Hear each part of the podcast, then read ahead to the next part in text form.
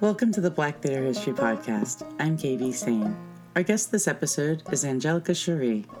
Angelica Cheri is a playwright, musical theater book writer and lyricist, screenwriter, and poet.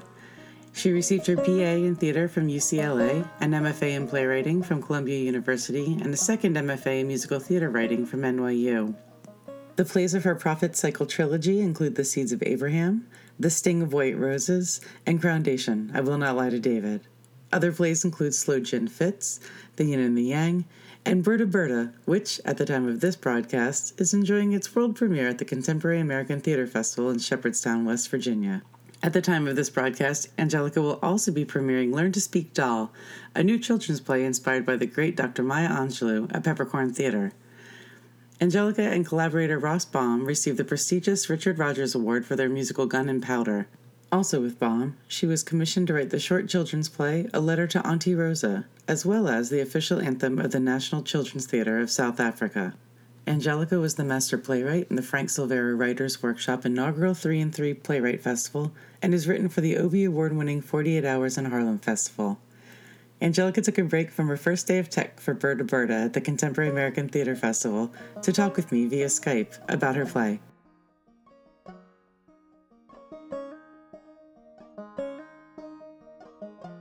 Angelica, thank you for taking the time to talk with me today. I really appreciate. Um, so I always begin. Tell us about how you came to here. Who were we know where you studied, but with whom did you study? Who were your mentors? Who were your great influences? Talk to us about that.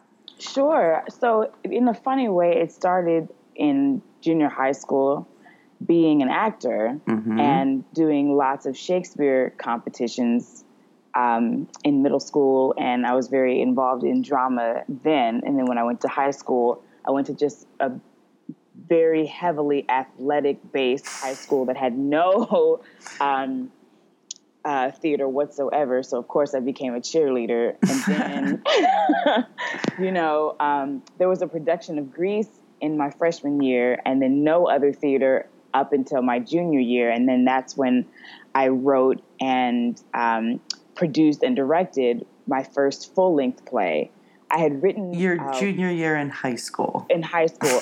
I had written, you know, it was kind of a rogue mission. Like I had written a, a one act my freshman year because there was this playwrights in the classrooms um, sort of workshop that we did, and that was like a one act play that came from that. That was my first play ever, and I thought, huh, interesting writing, not acting in it. I like this. Um, Mm. and then so two years later at 16 that's when i wrote the full length and said i'm tired of there not being lead theater here and let me go ahead and make some space for that to happen. Um, and once that happened it was just over. I knew that that was what i wanted to do was to create a career around making theater. And so you know went to ucla and then you know moved to new york. And at columbia the the um, thesis, the nature of the thesis year is that you get to pick a mentor, Mm. You get to reach out to a professional mentor and just write this letter and hope that they respond and hope that you know that they would be willing to mentor you on the creation and of your thesis play, which for me was the Seeds of Abraham, Mhm. and that mentor was Lynn Nottage. What a Oh what a gift. What a gift! She's just so open and down to earth and generous and gracious, and um, she's continued to be um, a support and mentor throughout the you know my transition from straight plays to musical theater. Um, Mhm. And Deborah Brevoort happened to be like my musical guardian angel. She kind of scouted me for the NYU graduate musical theater writing program while I was at Columbia. She kind of Mm. we took lyric writing crash crash course from her, and she approached me and said, "You know, you have like a talent for this. There's a fellowship for women of color. If you're interested in continuing to do a second master's when you're done with Columbia," and I thought, "Great, you know, of course, I'd love to." Oh, and of course, um, her husband Chuck Cooper um, in the Caroline, or Change. That just basically changed my mind about musical theater entirely. Mm. I know what was possible in musical theater until uh, you know studying that piece. Um, so um, and so yes, she kind of led me into musical theater, and you know through then and since then, another big sister and mentor playwright has been Dominique Morisseau.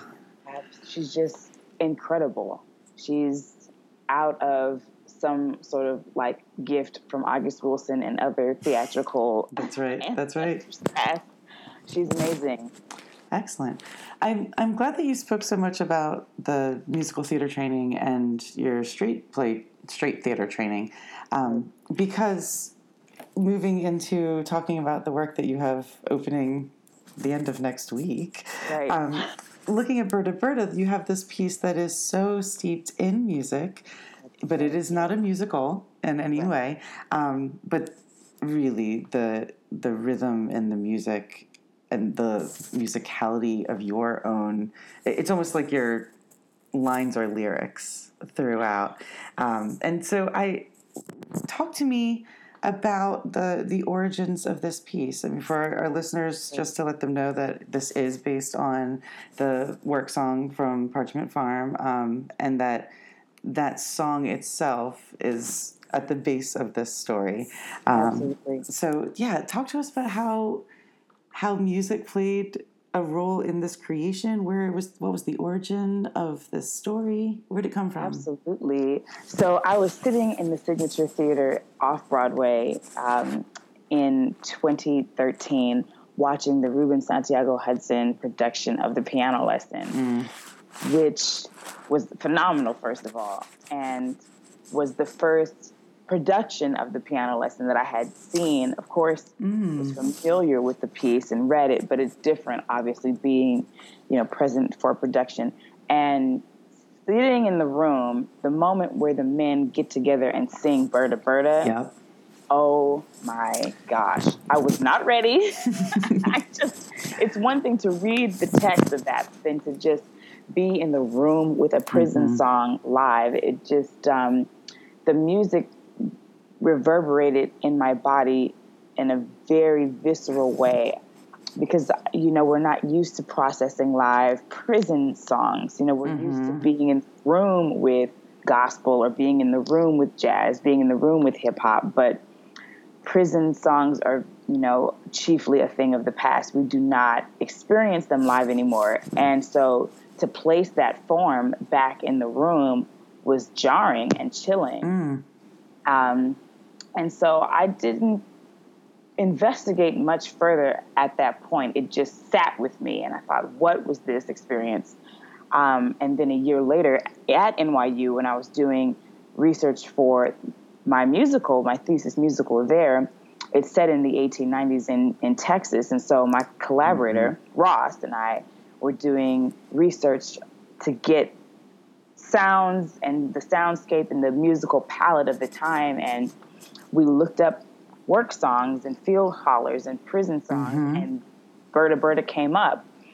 And that is when I learned that it was not a thing of August Wilson's creation, that it was an right. actual prison song from Parchman Farm, Mississippi State Penitentiary, and still left it alone. But then a year after that, J. Cole. I was wondering where that came in time wise. yes. From August Wilson to YouTube, you know, mm-hmm. to J. Cole, and I thought, okay, this is enough. This song has followed me three times. It's saying something to me. So I start digging, trying to find, okay, because my the thing that I wanted to know is how do we get here? Who did this mm-hmm. come from? This song is so specific and vague at the same time. There's such specific details about Berta and about where they are mm-hmm. and about railroad men, farming men, about getting married, don't wait on me. Like there's such right. an implied narrative mm-hmm. without it being explicitly named. So I it just kind of gave me this sort of, you know, craving to know who this man was who created the song because it got so far away from him that we don't even really know mm-hmm. he is. And this love song, frankly, that's a work song but it's a it's, a, such an interesting prison narrative. It's a love song, and it's so palpable the love and the and the desire between them that the other men, not knowing who Berta is, but they have a Berta of their own, right? They just start to sing, and it just gets passed down. I wanted to know who he was and who she was. I mean, mm-hmm. that's got to be a bad woman. you, know, you know what I mean? Um, well, I love. I also love um, the character Berta as you create her. That like you describe her as like majestic uh, when she enters. That like her robe is clinging to every curve of her body. That that she wears her sleeping cap as a crown. You know, I mean, and from the page one of actually reading the text, uh, you know, as a director, I knew instantly mm. who that woman was supposed to be when she came into the space, and I have to say that it never, I always um, thought about the story from the men's perspective of like what it means to be away from your woman, what it means to be separated and, you know, torn from your family and all of those things. And I never thought about her ever. And when I first read that in your piece, I was like, oh, well, well of course that's who she is. Of course. of course. How did you find her voice? Did you start with Berta or did you start with Leroy, who for our listeners is right. the, the male character? The, male, the man. Um, you know, honestly, it was the relationship that I started mm. with. And that the relationship to me informed all the rest of the character choices. And because the it couldn't have just been a clean they were married, they were in love, you know, they had a family, they had children, and then he left. Like mm-hmm. there's just too much longing that is implied in the text of the song that I just felt like this it had to be one of those the one that got away. Right. One of those situations where it's like I want this to happen so bad, but destiny and everything in our paths is telling us that we can't be together. Mm, mm-hmm. But the the proportions of the love and the passion are so epic that it shakes the foundations of every single life choice that they've ended up making, and it leads him to to Parchman. Um, so Berta just kind of you know came from knowing this black woman who has had to carry the burden of so much loss, so much abuse, so much pain, but still garnered the strength, mm-hmm. the vitality, and then the passion, the love. Um, I think that there's so much heat between the two of them because of as much smoldering fire that they both bring mm-hmm. to the mm-hmm. table. I, I the literature that CATF is using to market this is like it's a sensuous love story, oh, um, and right. and I'm very interested that love is is parenthetical in that. So I'll ask you about that in a minute too. But sure. um, but the sensuality of this and their true passion is. I mean, it jumps off the page. I can't wait to see it in production um, because it, I mean, it is at the core of what their relationship has been, what they both want it to be, what he wants it to be, what she's I think afraid of it being. Um, right. You know, but it's it's such a strong emotional piece. I know that CATF is great about involving their playwrights in everything. Um, yes. So love being parenthetical in a sensuous love story what kind of a choice was that? And how did you feel about it? Like was that your choice or your input? Where, where did that come yeah. from? So that was that was a catf marketing choice that i found intriguing. You know i think that if it were just named a love story which i think it can be mm-hmm. well i should say it has the proportions of this epic origin story. Mm-hmm. This is this is sort of like, you know, it's it's of Greek proportions. Like this could be easily yeah. the yeah. explanation of how two Greek gods mm-hmm. come together and the explanation of seasons and time and you know, but they are black bodies, which is revolutionary. Mm-hmm. Um, and so, you know, you don't we often don't call those stories love stories, but it is steeped in the passion and the love of it. And that's why I can get on board with love just sort of being something that's um, parenthetically like hinted at. Like it's a love story, but understand that what you're coming to see is about the prison industrial complex Mm-hmm. and about the um, desecration of black families Mm-hmm. and about the the emasculation of black men and about so many other different things but for but I think that love needs to be mentioned because there's a there's not enough narrative for us just about our passion about our sexuality and about our love making in such open liberal ways. It's always sort of couched in some other moment of struggle. Mm-hmm. And it should just be a two person play about their love and about their passion and everything else that is something i think is that's unique to the piece How does their relationship? You, you talked about the fact that I mean, looking at them as Greek gods and goddesses, you know, really makes a lot of sense. Um, it also takes us into this metaphysical place that exists in in Right. this story, and right how is that related? Um, where did that come from in terms of their story, uh, and why does it make sense um, as we explore not just their relationship but the history of this song? Absolutely. So there's I'm borrowing from the blues legend Robert Johnson, who has um, this his most famous song "Hellhounds on My Trail," and his narrative is that he made this deal with the devil that if the devil would make him a famous, rich, wealthy, known blues singer, that he would give his soul to the devil. Right. And in that myth, he has acclaimed so much of that fame and fortune as a blues singer, but his death, which I find very eerie and interesting, he's never it's never been solved. Like he just sort of disappeared. No one knows where he where he went, what happened to him. No one's found his body.